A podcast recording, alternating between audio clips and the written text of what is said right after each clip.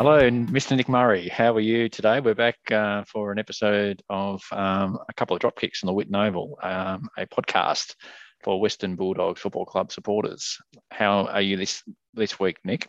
Uh, I'm going okay, but it's uh, it's a bit of a struggle at the moment. This this whole ongoing lockdown situation with the extensions and and uh, now talk of percentages or the way that we only can get out now with with the jabs happening. Um, so it's a bit frustrating, but um, it's, getting, it's getting complicated. It feels like trying to work out a percentage to get into the final eight at times. Oh, it, it's it's almost going back to the um, was it the, the what's it called the McIntyre system? McIntyre, no, no, the McClelland Trophy. That's what it's going back to. If you remember back in the old oh, yes. In the 80s and, and, and early 90s until they got rid of it, where they sort of took all the different results that you got from the under 19s, the reserves, and the seniors, did a bit of loading, bit of percentaging, um, and, and a couple of points taken off for bad behaviour. That's true, all that type of stuff. And I think in the end, you're, you're a winner. So at the moment, we're still trying to figure out where we are. I don't know if we're, we're winning yet, but uh, we're getting pretty close to getting out, which is what we want. Um, at least so I can go more than five kilometres from my place of residence. So um, we've lost a chance to see the doggies live. Um, we, uh, we, we saw the spectacle of a game at Marvel again in front of an empty, empty crowd, and then uh, the doggies had a home final down in Launceston, which um, oddly had more um, opposition supporters than doggy supporters at, at the game. Um, and then, uh, um, you know, a number of teams were having to fly to Perth uh, to make up um, spots in uh, uh, states where they can play in front of crowds. So um, it's been a very odd couple of weeks. but we've got an action-packed uh, episode tonight. we've got to cover the last round match against Port Adelaide uh, the stunning uh, comeback win against uh, Essendon in elimination final. Um, and then a little bit of um, a little bit more um, of a bont watch in terms of some of the awards that come through at this time of season, and some um, some good good um, recognition of some of the great performances over the home and away season. Um, quick look at some AFL legends, and then I thought, in the spirit of the finals campaign, we'd, we'd look at a recent doggies of uh, legends of Bulldogs past um, of, a, of a, a, great a great player um, of the 2016 finals campaign. So a little bit to, to look into, and then we've got to have a bit of a look at the, at the finals preview uh, with with Brisbane um, coming up in the semi-finals. So uh, a bit to cut, bit of ground to cover. Um, do you want to um, take us through um, the first first match in Port Adelaide? a bit of a, a bit of performance for the doggies, but still racking up a third loss in a row.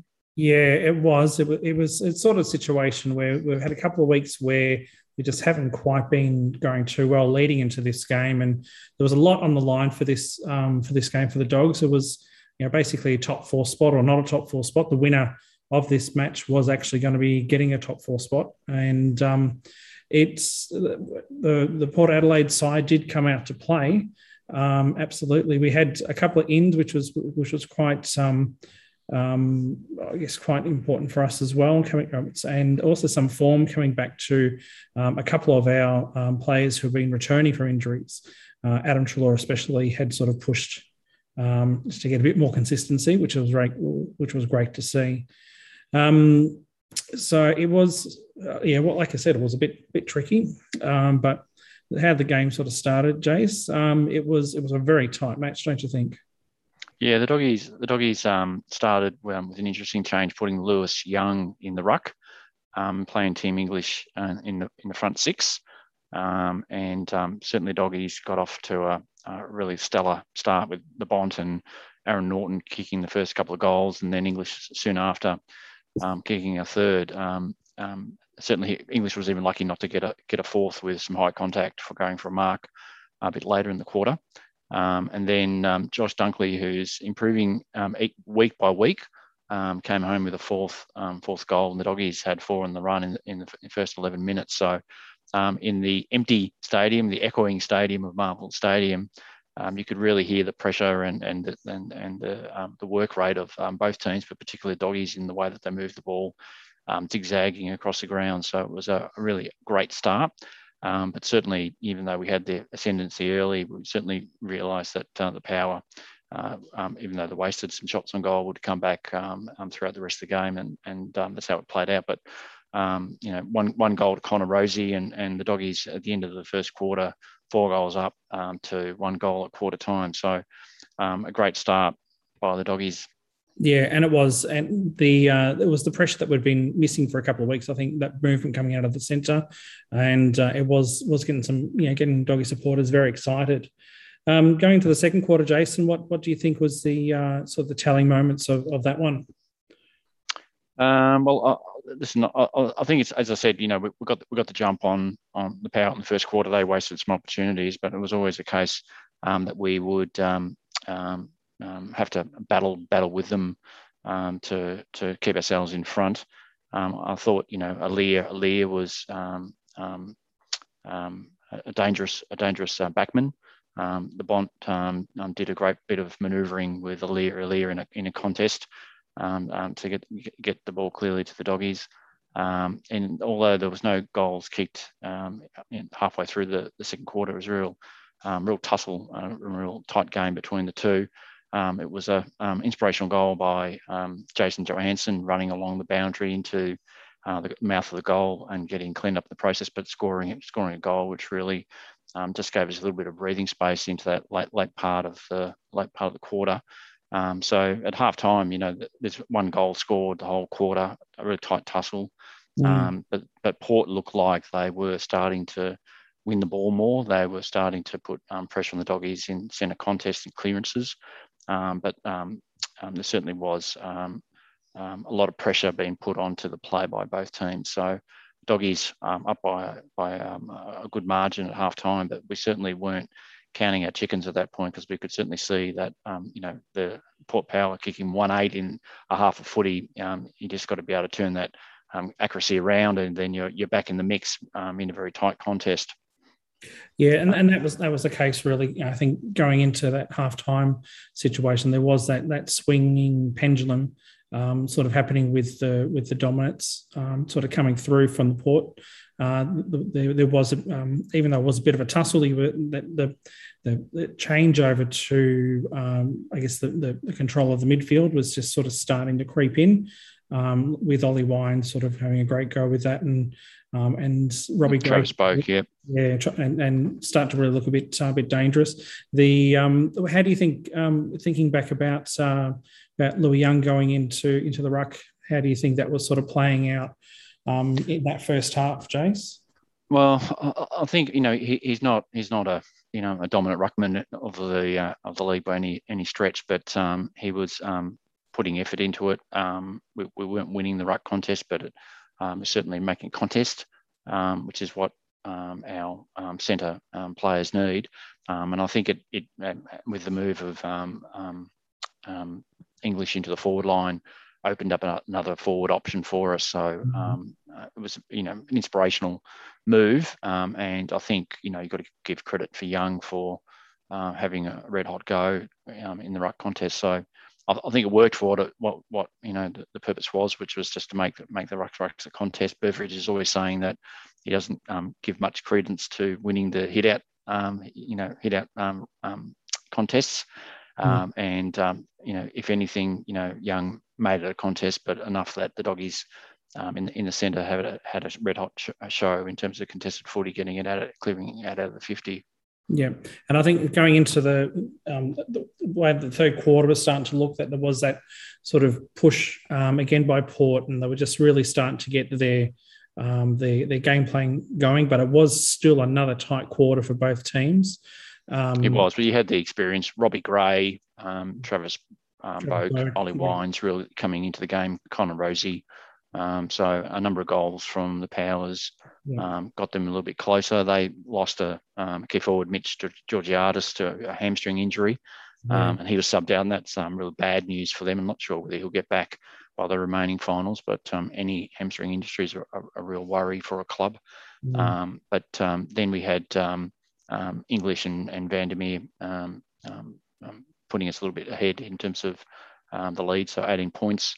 Um, but then Travis Boak came back again. Um, um there was a little bit of um, confusion with um, Tom Liberatore upsetting a mark, and that sort of led to a, an end-to-end kick for another goal through to Ladhams. and then Lachie Hunt at the end of, uh, in the final minute managed to steady the doggies. So 9 3, 57 to 6 10 46. um, narrowing margin, um, and certainly you know a big scoring quarter for um, for the power. So that um, you know we've got a bit of a rev up at half time from from the coach, and certainly put a lot more pressure around the ball and um, started um, delivering cleaner ball into the forward line and and and cleaner accuracy towards goals as well. Yeah, absolutely. Um, and going going to the final quarter, it was Port was uh, having great control going into the forward line um, with a, a quite a um, almost double the amount of inside fifties uh, compared to the Dogs, uh, as as well as uh, sort of winning it in the clearances as well. So that was sort of a bit of a bit of a worry for the Dogs going into there, but I think one of the good things that, that we were sort of, I guess, keeping the dogs in front was that accuracy, and that was something that we've been missing for um, a good couple of weeks. Uh, the, the lack of lack of um, set shots in front of goals and and and coming through. With, yeah, yeah, that's right. That transition from the from the mids into the forward line yeah. um, has been poor uh, for a number of weeks. Um, but um, Doggy's certainly turning around, and you're right to say that it looked looked at the, um, the power on top um, in the key stats, um, mm-hmm. but the doggies um, sticking in it in terms of um, making the most of their opportunities. Um, um, a goal towards the end of the quarter, about, sorry, about halfway through the quarter, Adam put us about 15 points up, and, and you could sort of feel a bit of relief that we'd sort of pulled away a bit, but you couldn't hold back. Port, Port Power and Ollie Wines got got back in back into the mix with one of his goals, and then um, um, got a second, and then Robbie Gray got a third, and uh, put him put him ahead with five minutes to play. And the doggies um, manfully trying to um, get back for the win, but just couldn't couldn't do it in the end. Even um, um, Smith um, taking the ball to the forward line on the 50 with a, scoring shot in the last dying seconds, and nearly a mark to Naughton on the goal line. So. Um, a really good effort from the doggies. Um, got pipped in the end, and, and probably you'd give the you'd give the game to the power on on, on overall performance and, and the key stats. They just look like they were stronger on the night, but the doggies didn't give up and, and put a lot of heart and a lot of effort into it. So really pleasing pleasing result for the doggies on the night, even though they, they lost um, lost the game in the end. Yeah. Um, so thinking back uh, that game, who, who, stood out for you, Jace? I can see uh, Macrae sort of came through with uh, 29 disposals, which is that under 30. We don't like seeing under 30s from from uh, Jackson Macrae. Uh, Dale with 25 disposals and uh, disposal efficiency of 84%. Smith with with 25 disposals and four tackles. Um, so who do you think really stood out for you in this game? Out of those three? Um, well, uh, well, I think Macrae and, and, Dale had had good games. I think um, you know um, starting to see the doggies um, mids starting to get more of the ball. Bontempelli um, was serviceable, 15 disposals in a goal. Liberatore, 17 disposals, um, including 11 contested possessions. So starting to work their way back into mm. the contest and starting to get those numbers that they had in the past. Treloar was good again, starting to really pick up um, that sort of level of disposals and goals and contested possessions we've seen him do well through the early parts of the season. Um, and Duryea was really good out back, 15 disposals and a couple of tackles and two goals to, to English. So um, the doggies, you know, um, uh, better effort on the night um, and certainly showing better signs than they'd showed in previous matches where they'd sort of really got a pasting in the mids. Um, so working their way back into some of the better form that they displayed early on the year. So um, didn't come home with the bickies, um, but certainly um, uh, manfully um, worked worked um, the backsides off over over the four quarters. Yeah, absolutely. Um, Bontempelli was a little bit flat uh, this game, which is you know, not sort of not what we expect from him. He was, um, I think, something that we noticed in the last couple of weeks was that he was trying to sort of fill in the gaps and do some stopgap situations, which sort of affected his um, a play on the game, um, especially he's, he's you know going to the back line to try to stem any flow forward. Um, well, I got a lot of attention too around the uh, contest as well. Sort of, um, um, you know, a lot of attention from Boak or from Ollie Wines in terms of um, putting pressure on him and and tagging and and working him over around the contests. but but you know, you can't take anything away from his effort on the night. He, you know, put himself in and, and, and tried um, to manfully pull the doggies ahead. Um, I think if you look at the stats for the night, you, you see that um, Port Adelaide had more more of the ball over the night, 394 mm. uh, disposals to um, 334. Um, pleasingly, contested possessions we nearly break even. Um, disposal efficiency we were good over 70%. Um, and the t- total clearances, we were getting closer to breaking even 28 to 35. Um, and then inside 50s over the night, um, 43 to 51. So um, making the most of, of the opportunities we had um, and, and putting in a, a stronger effort and, and trying to find a bit more of that form that's been lacking over previous weeks. Yeah, and I think even though this was a uh, was a loss, but it was still a um, uh, I guess a, good turning um, moment for us. having that um, that sort of slump that we had just coming into the finals, this was finals pressure, finals um, play that was you know in that sort of that sort of vein.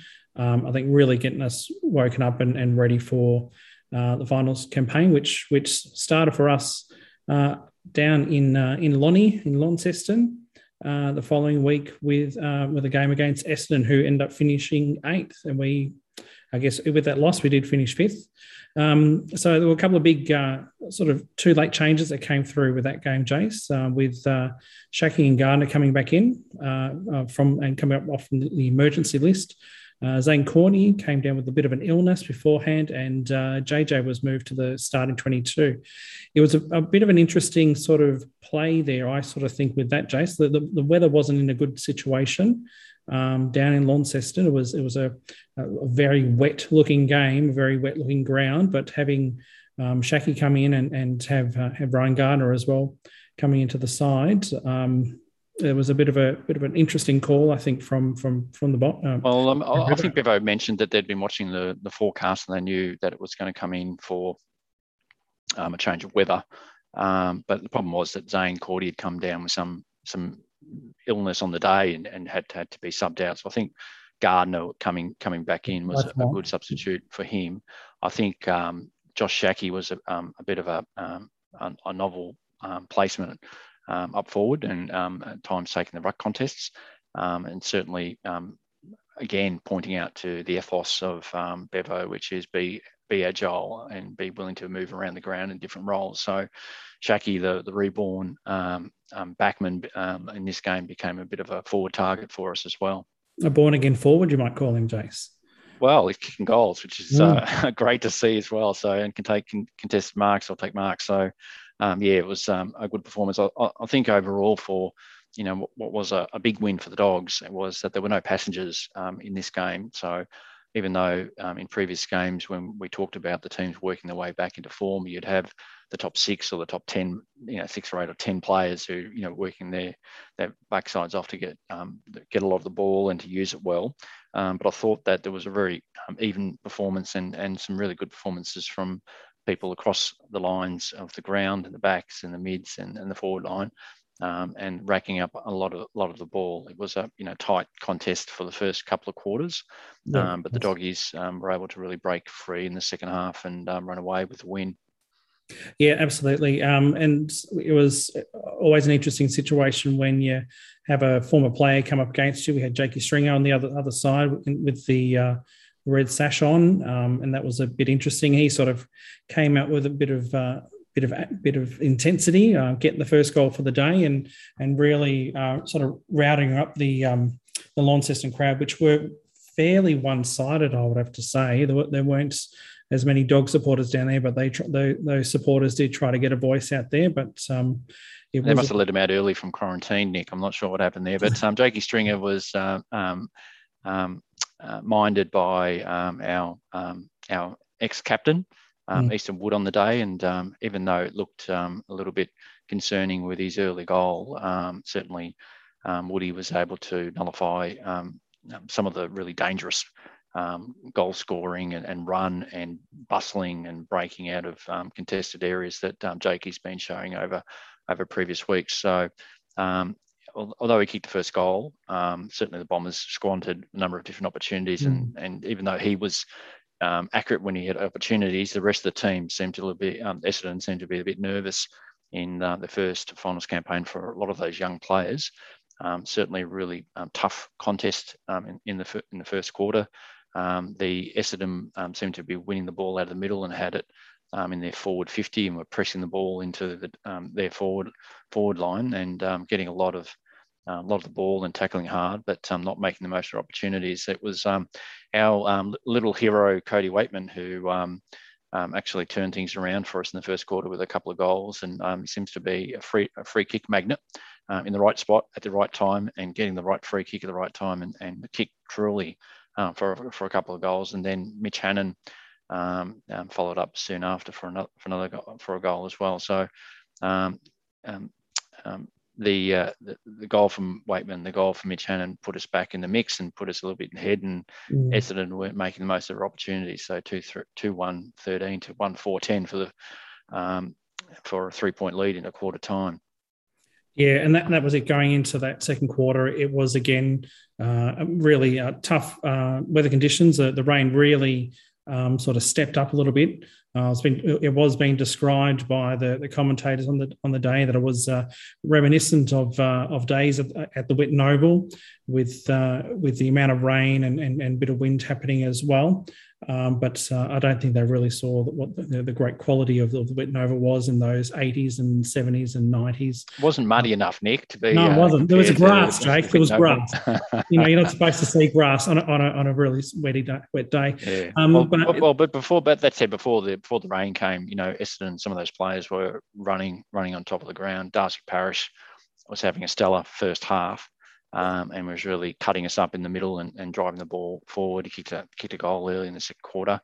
Um, but Aaron Naughton um, took took uh, advantage of what was a, a clear um, deliberate out of bounds to kick a goal around the body, and, and just had a really good feeling about um, the Dogs kicking straight on the day and mm-hmm. taking that, taking opportunities compared to what uh, was happening with Essendon, where they weren't making the most of it. Um, but a real arm wrestle in the second quarter, a lot of lead changes. Um, yep. And then the, the doggies um, um, kicking the next two goals through um, Schache um, in his uh, um, return bout as a, a key forward um, and a marking key forward. and then later on, there was uh, another Jake Jakey Stringer goal, his second for the day. But the doggies were still in front by the same margin, three points at the halftime break, 5 4 34 to 4 7 31. And that sort of inaccurate kicking was um, holding back um, um, Essendon, um, but um, Darcy Parish was just um, running riot. 16 disposals, uh, six clearances, a goal, and a, and, a, goal assist in the second quarter alone. So a real tight tussle. the rain was changing the conditions uh, for the rest of the match, but um, the third quarter, the doggies um, um, lifted a gear, and, and, you see some of the reports that came out of um, some of the, the, you know, the reports of what Bevo had to say at half time. And, and he talked about the amount of intensity the doggies brought for the first half. And then he asked them to lift again beyond that. And they mm-hmm. certainly came out in the third quarter and, the, and in the second half and lifted to another level. Um, and certainly in a cutthroat final, um, Essendon was found wanting. Absolutely, and I think that that's sort of the, the difference between a, a, top four side, which is what the Dogs should be seeing themselves as being, as opposed to a, a, team that sort of did get into the finals. Well done for Essendon for doing that, but in the end of the day, we should be, you know, be able to to, to take that ascendancy, which is what we did. Um, and the way that uh, the Dogs sort of finished off that second half, uh, looking with, um, I guess the uh, Weightman finishing off with four goals um, with you know we'll talk about the free kicks I think maybe in a little moment, but um, with Weightman sort of doing you know what he needed to do, Schache coming up again as well. Um, they just really sort of started to show this is how finals football is for you uh, for you Bombers, and uh, and you know we'll see you at the other other end. I think really. Um, I just just I did bring up about um, all the the Weightman uh, free kick sort of I guess criticism he sort of got um, after the game. I don't think it was from uh, from people who know football. I think it was people who support footballs and barrack footballs, for, uh, footballing. So, what, what, do you think about all that, Jace? The, you got a bit of grief? Um, well, I, I, think you know there's always a bit of chatter on um, social media, and there was um, you know um, Essendon supporters. Um, looking for someone to blame apart from their own team for poor performance. Um, I think it ended up being highly publicised because it ended up as clickbait um, on news.com.au. So um, ended up as a story there, and they um, um, grabbed a few screenshots of some of the, the Twitter reactions. Um, but at the end of the day, um, it points to you know uh, a little bit of ill discipline. Um, mm. and uh, a little bit of um, a poor performance by the Bombers. I mean, you, have got to be careful with a short um, short player, which is Cody, a short forward. Uh, you're not sort of taking him high, and and you know th- those frees were there, late hits, high tackles um, in wet conditions. Um, you know, um, you've got to um, tackle around the body and anything high, um, the umpires are going to jump on. So um, if you have a look over the, the, entire game, I think it's it's perhaps um, the, differential in free kicks points to being second to the ball and then um, poorly tackling or, or, yeah. or and, and, and I think I think I think also through that um, with, with, some of the free kicks that were coming through, I think I remember the Devon Smith one with with the rake over the eyes, and that was just sort of just just um, poor discipline. I think when you look at it in that way, it's it's just not um, understanding the the role that you have on the, on the ground and just uh, and sort of trying to to push a bit of aggro when you just can't can't sort of capitalize on it. So. Um, yeah. Yeah, so uh, finishing off, uh, one of the big highlights I think was that the the dogs kept um, uh, kept Essendon to a couple of points in the third quarter, and and um, and even the lowest score this season. So um, you know, from what was a really um, uh, unexpected rise over the year and an exciting style of play, big scoring Essendon team, and um, the doggies were able to deliver them the, the, the lowest score of, um, of the season um, at their um, most critical time for them. So I think you're mm. right to say that, that it, it, looked like a, a, top four team playing a bottom four team at the end of the mm. day. Um, and the doggies certainly relished um, the, uh, the conditions, were able to really put um, their hard, hard nuts and hard bodies to bear and uh, contested uh, contest around the ground and raked up a huge amount of possessions. Macrae, 36 disposals, Weightman, 12 disposals, four goals. Um, Dale, 19 disposals, Liberatore 35, Bontempelli 23 with you know, increasing numbers, Treloar 28. Um, and really, uh, as I said to you earlier, really great performance across the ground. Duryea was great and Wood was great as well.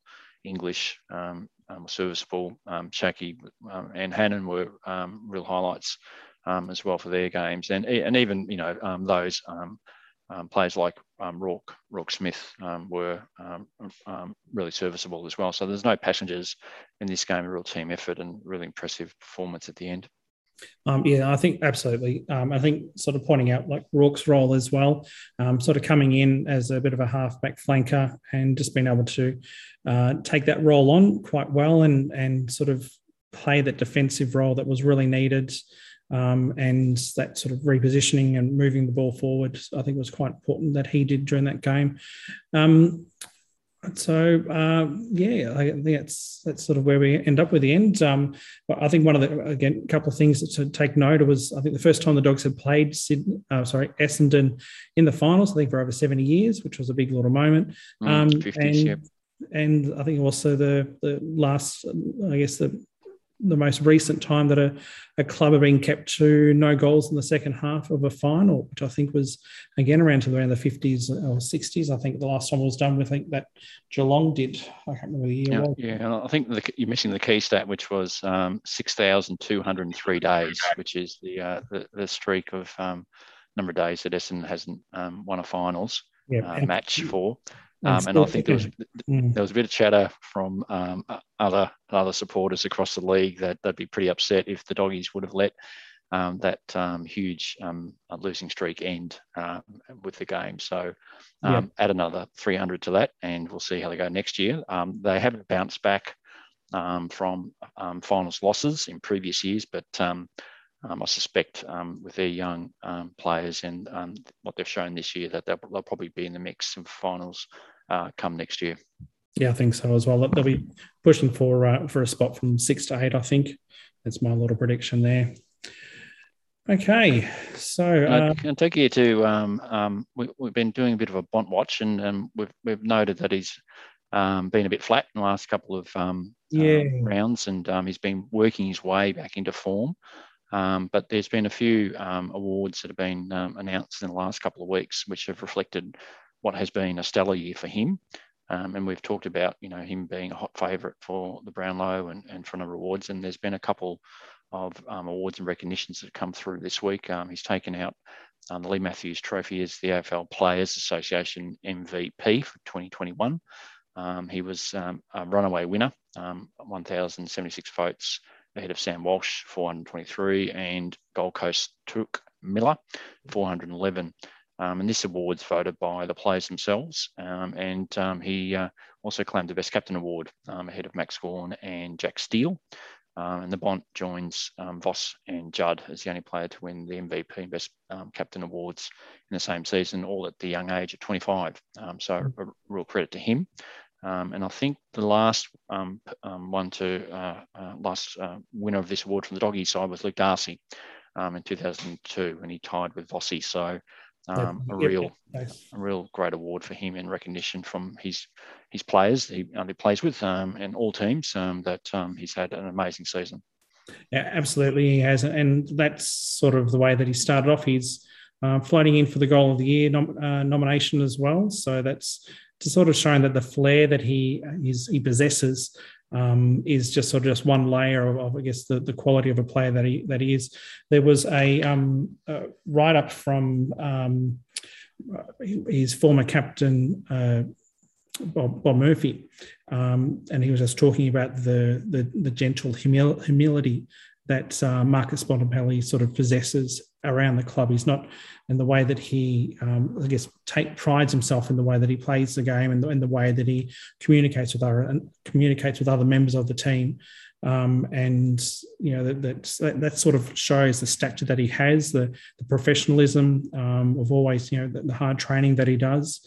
Um, and there was one one comment that he sort of said was uh, when Marcus came to the club uh, back in uh, the 2013 draft um, after 10, 10, days of uh, greatness, I think you sort of describe it. Um, uh, there were players, you know, players at the Bulldogs, you know, nudging each other and saying, "This guy went at number four. Number one to three must have been really good then." But so, yeah, I, he, I, mean, his his his um, character and humility um, go back even further than that in terms of what you can find online in terms of his time at Marcellin College.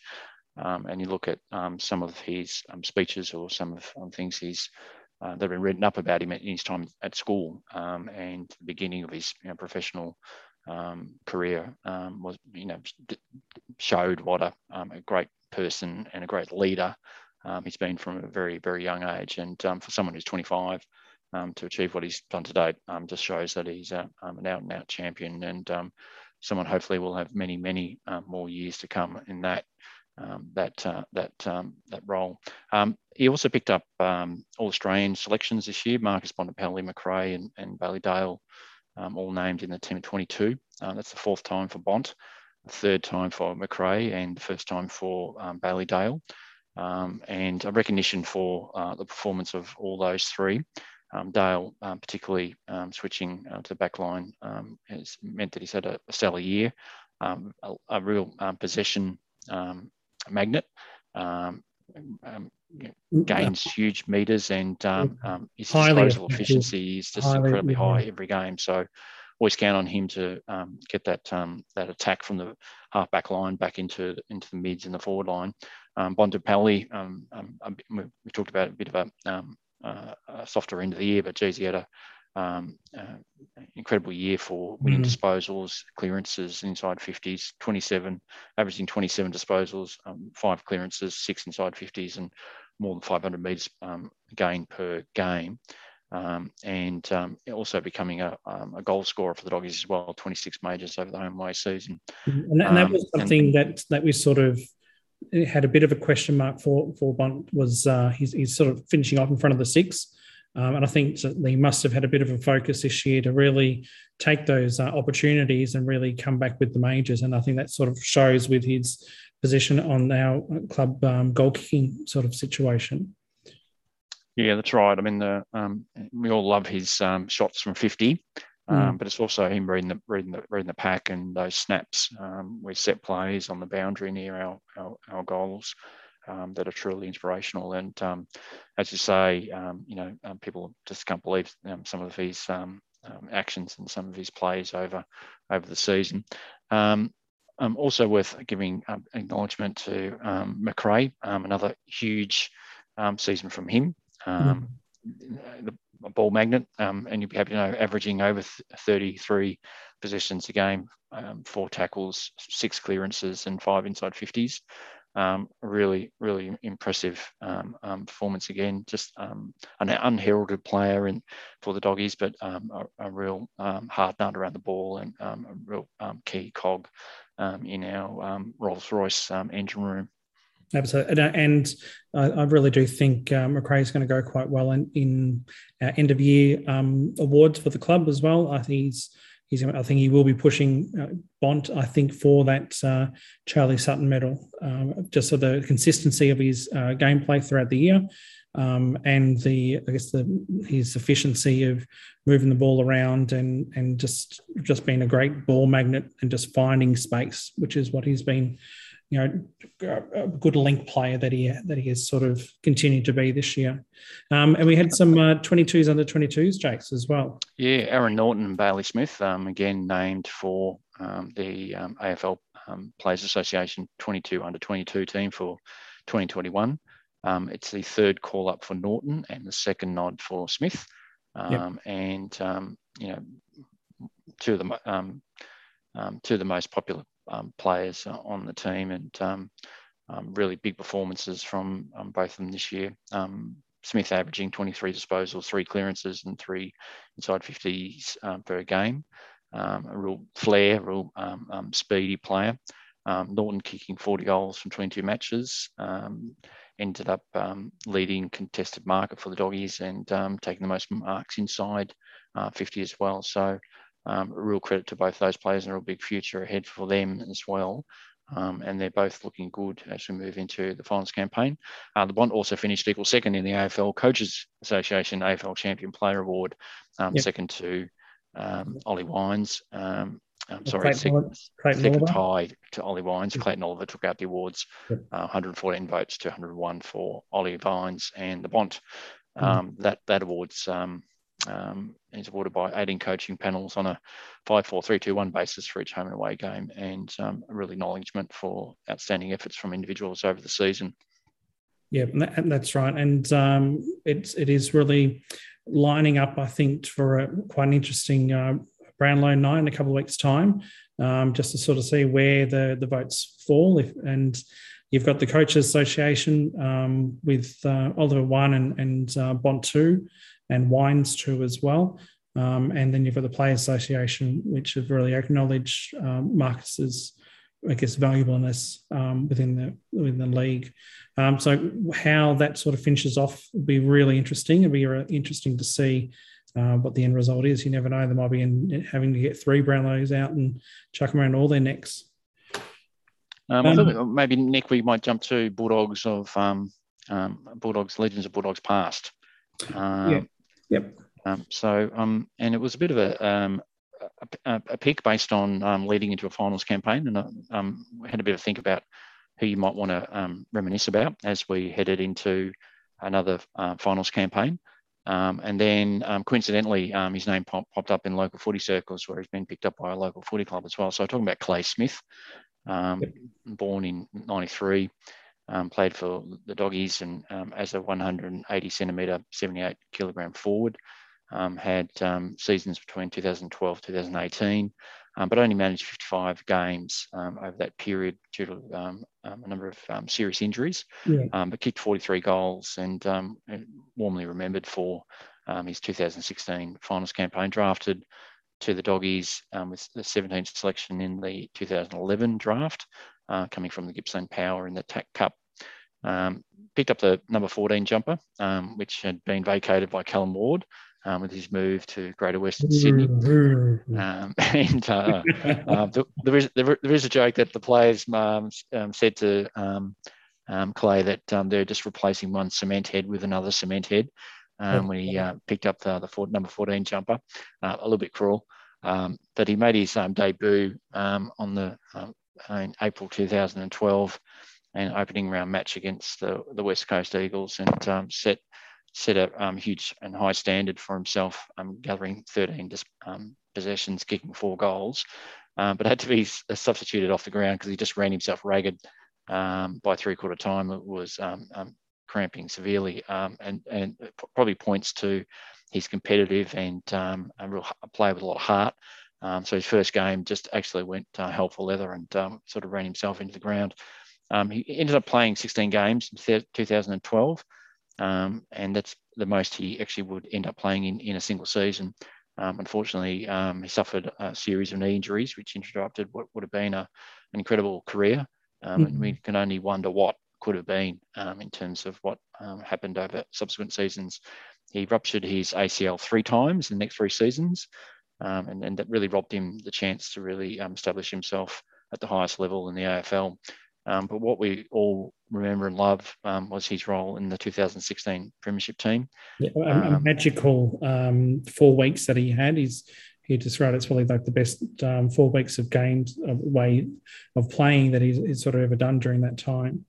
Um, yeah, but that, that's right. And just have a look at the stats over that final series versus West Coast 19 disposals, a goal, uh, 12 contested possessions versus Hawthorn 16 disposals, two goals, 10 uh, tackles and nine contested possessions. And then that um, best on ground performance against GWS 26 disposals, four goals, eight tackles, 10 contested possessions. And then again, a, a great game against Sydney 13 disposals, a goal, 11 tackles, and eight contested possessions. Um, I, I, think um, you know, um, you know, he probably played the best game of his life against GWS. And then uh, those, was, those four, four, goals as well, Jason, that they were in the first half as well. And, and, right, think, yes. and that's just a, blinding um, half a football for a for a forward pocket player um, with with a, such a um, sort of horrific week that he had leading up to that game as well. Um, if you want to sort of share a bit about that, it was yeah, lost one of his mates, um, um, Dale Wakenshaw, um, who um, he lost him following a, a, road accident in Darwin, and um, certainly um, um, he had to go back and spend time for the funeral and, and time with mates, um, and then returned um, and um, was given the option not to play, but returned to play the game against GW, GWS, and as we recall, kicked, kicked the first goal and, and then kicked four goals in the, in the opening half. and certainly etched his name in, in uh, Bulldogs history with that performance um, and ended up um, getting the watch for best on, on ground as well and um, helped us um, break that terrible preliminary finals curse, um, playing like a man possessed, um, even though he carried the burden of losing one of his best mates leading up to the game and through to the grand final uh, the following week. Yeah. and I think, you know, when you look back on all of the highlights of that 2016 uh, campaign, his, his um, as well as others, but his, his uh, finals performance is a real standout. Um, but have a think about you know, those four goals he kicked in the prelim final, the first goal and the then first goal for the doggies in the first five minutes. Um, um, he, kicked the sec, uh, first doggies first goal in the second quarter, nine minute mark, mm. and then uh, another goal at 18 minute mark, and then 30 uh, minute mark. Um, so really lit up the doggies and uh, with that performance. Um, and um, there was also um, at the end of the third quarter, even though um, was not a goal scorer in the end, he was part of that incredible chain um, that led to a Daniels goal in the last minute of the third quarter. And he was at the very end of that chain where uh, he and Griffin were going for the ball in front of the doggies' goal. Um, an incredibly hard crash and bump um, as both players tried to gain possession of the ball, which led to the, the ball spilling into the hands of Daniels, who snapped for a goal to put the doggies within a point um, at the end of the third quarter. So, um, you know, um, inspirational um, with his um, pressure, his, his goal scoring, um, and in putting his body on the line. A real player of heart and, and a real true true footballer. Uh, absolutely, and a, a real real, you know, real great clubman. I think. I think when you sort of go through the injuries that he had, that you know those three ACLs, um, and that persistence and the, and that he sort of had to go through to get through all those all those rehabilitation um, processes. Uh, it was just a, a, real pity on the way that his season finished off, and and his his um, retirement coming in 2018 was due to the I guess the weakness of all the tendons and and things like that around his uh, around his knee. Uh, which basically meant that he, he sort of had to retire. He just didn't have the strength anymore to do um, to, be able, to, able to run around um, at, at, the level that he really wanted to. So it was a real. Yeah, it's a, it's a surprising um, comment you make because he's also popped up as a, a new recruit for the Point Cook Football Club in the WRFL, Nick. yeah. Um, a marquee player. Um, maybe um, put him on for a couple of quarters to see how he goes. I'm, I'm worried about him and his knees in terms of what he, he, might be asked to do at the, uh, the local footy club yeah, well, hope hopefully it's um, just a little bit of run around and and kicking some sneaky goals in the forward line. Are we are we happy to waving flags for him if that chance comes up? Um, yeah, so yeah, really, uh, really important player for the Dogs. Um, one that will go down in, uh, in, in the annals of, of our of our amazing uh, 2016 uh, finals campaign. Um, and one, you know, like one thing that I will miss is the uh, the, the, way that, that, that Clay was celebrating his goals after each one, you know, sort of stretching out his arms and and tensing all up, which was I think just his little um, guess way mm-hmm. of, of, showing it off. So uh, get, getting the guns out all stretched out type of thing. Um, so Great yeah, yeah. So catch him uh, next year in the WRFL. Um, it's happy to see him. Um, want to um, finish up, Nick, by um, um, having a bit of a chat about um, the next final against Brisbane. Um, we might save the AFLW legends until the next episode. Yeah. Um, but um, a big, big match, big semi final coming up for the doggies with a trip to Brisbane. Um, looks like the uh, um, the team, the successful team, has been rolled over to this week with no changes. do you think there's any late substitutions or, or late moves that Bevo could bring on? Well, there's there's a bit of rumblings about uh, Caleb. He's um, supposedly maybe a little bit sore uh, from training uh, on uh, Wednesday. Um, so that's a bit of, oh, sorry, Thursday. A bit of rumours floating around, and there's and it's sort of broken on on uh, the AFL website. So that's a bit of a worry. Um, I guess the big big sort of question is who would be if if he isn't available, who will be um, sort of stepping up to take that that uh, pinch hitting role that um, that Clay, I'm sorry, not Clay, that's in the past, um, that uh, Caleb has uh, getting, you know, moving the ball around with such precision. Um, that's a really big question. Looking at who's on the emergency list, um, uh, it'd be quite interesting to see who, how, uh, how, um, how. Well, are you going to pick? Are you going to go for Wallace or are you going to go mm. for JJ, Anthony Scott? Um, Zaine Cordy's um, still sitting on emergency with um, um, his spot taken by Ryan Gardner. Um, yeah. But out of those three, Wallace, Johannisen, or Scott, who who, who picks up um, Daniel's spot if he's not fit? Well, my heart sort of goes with Wally. I think it'd be nice to sort of get him in. If, if you do remember back, uh, 2016, that was the year that his uh, his leg broke, so he missed out on that finals campaign. He hasn't had that opportunity, I guess, really since then with us. Um, so uh, Wally would be great to sort of come back in. He's but but I'm sort of thinking that uh, Scott might get the run.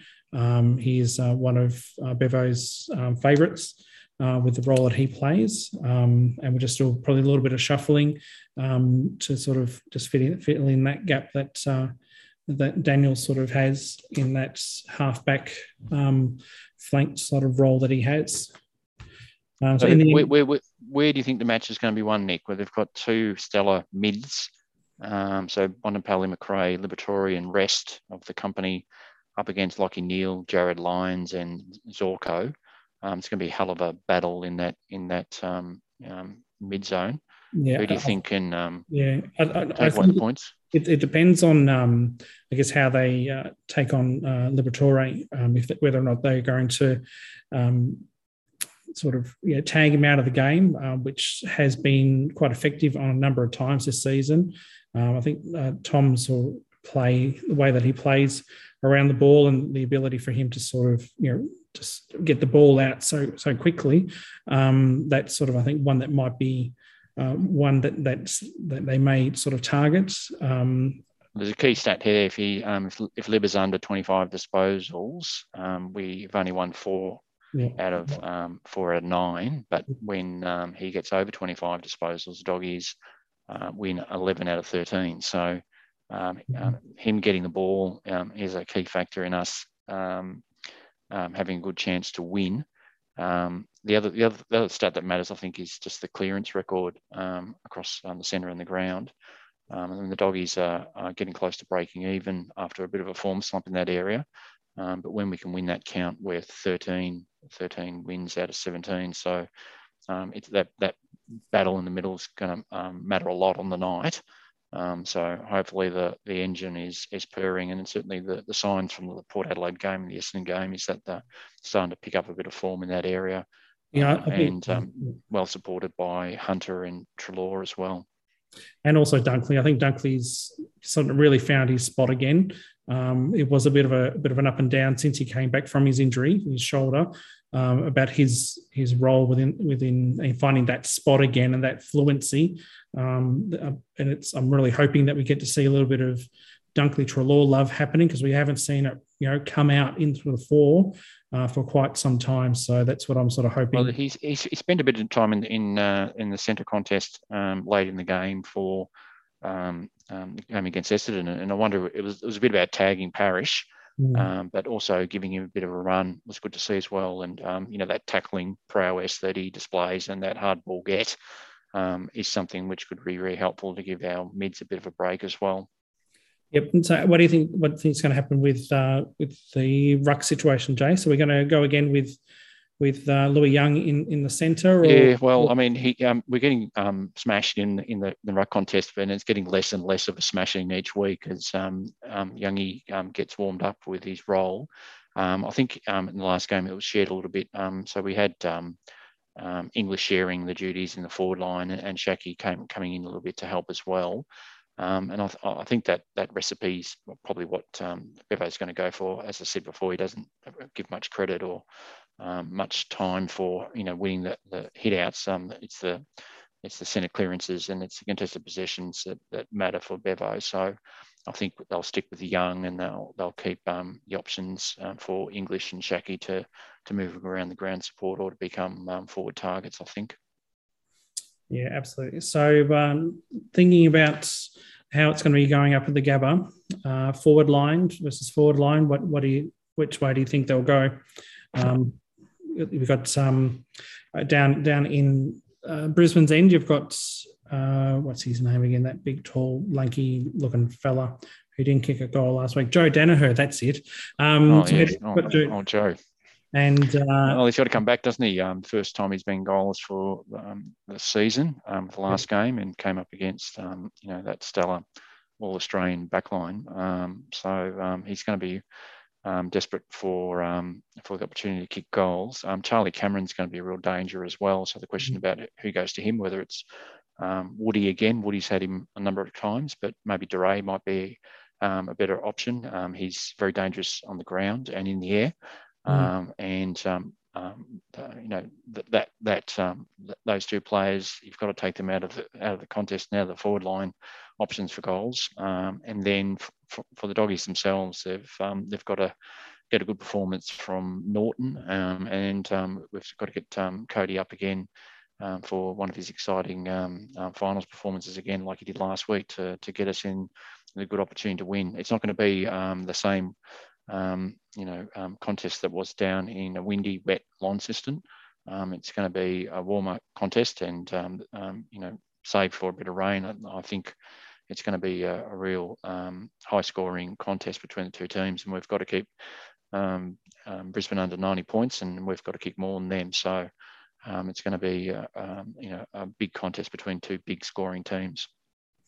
Yep. So, um, so what, what's the prediction, Jason? Do you think it's uh, um, straightforward, or, or what? What do you think? I mean, oh, could, could, listen, honestly, could go any either way, and, and we're up against a you know home ground advantage with um, Brisbane um, um, up in the Gabba. But you've got to give the doggies a chance with uh, their lifting form. And as I said, there's no passengers at the moment and they're, they're playing well. So it'll be an upset if we can get up. But I'm um, predicting the doggies by a couple of goals. Yeah, I'm leaning that way as well. I think that uh, our uh, midfield is just really kicking into gear now. I think we've got that that sort of consistency that we've been after for the last two weeks, um, and I think that uh, that that ball movement, which has sort of been a bit stagnant um, leading into the finals, um, I think we've really got that uh, ready to go again. Um, so I'm, I'm, going with the uh, with the dogs by a kick and a half. I think that's what I'll go with. I think. Uh, Excellent. okay. Well, um, um, let's let's um, get get the couch ready, get the popcorn going, and hopefully we'll, we're in for a good show um, Saturday night um, with uh, the game in Brisbane. So fingers crossed. Yeah. Um, yep. Did you hear that, Jace? That, that that's a siren. Um, so uh, that's that's about it from us, I think. It's uh, me at the Edge of Suburbia Studios. Jace, I heard that you found the name of your edge of your own yeah, studio. Yeah, it took a couple of weeks, but it's come to me now. It's called the Hangar. So we're out in Point Cook. Um, so um, out in the hangar. Um, but I think um, you're, you're, in the outer suburban studios, but you're in the social club rooms. Yeah, I'm in, in the social club today. A little bit more space, a little bit rowdier, um, and that's uh, I don't mind the extra space. It's been a been a week of uh, claustrophobia, so I'm quite happy to sort of have a bit more room to uh, have a bit of a chin wag about the the red, white, and blue. Um, so that's about it, um, uh, boys and girls, ladies and gentlemen. Uh, thank you very much. Uh, don't forget to follow us on uh, on Facebook. A couple, uh, to, a couple of drop ticks from the Whitten Oval. Just do a search for that. Um, you can hear us all on Spotify and and Apple Podcasts and all those other good podcasting stations. Um, if you like what you hear, go and share with a friend. We'd love to have some extra people listening to us and rambling, helping us ramble about all this different stuff.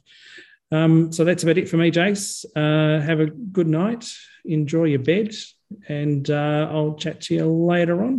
My little excellent. Go doggies. Woof woof. woof. woof.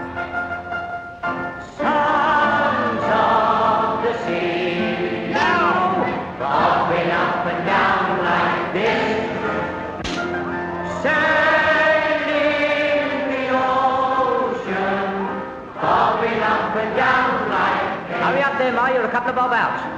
They may build their ships miles now, bobbing up and down like this. But they can't beat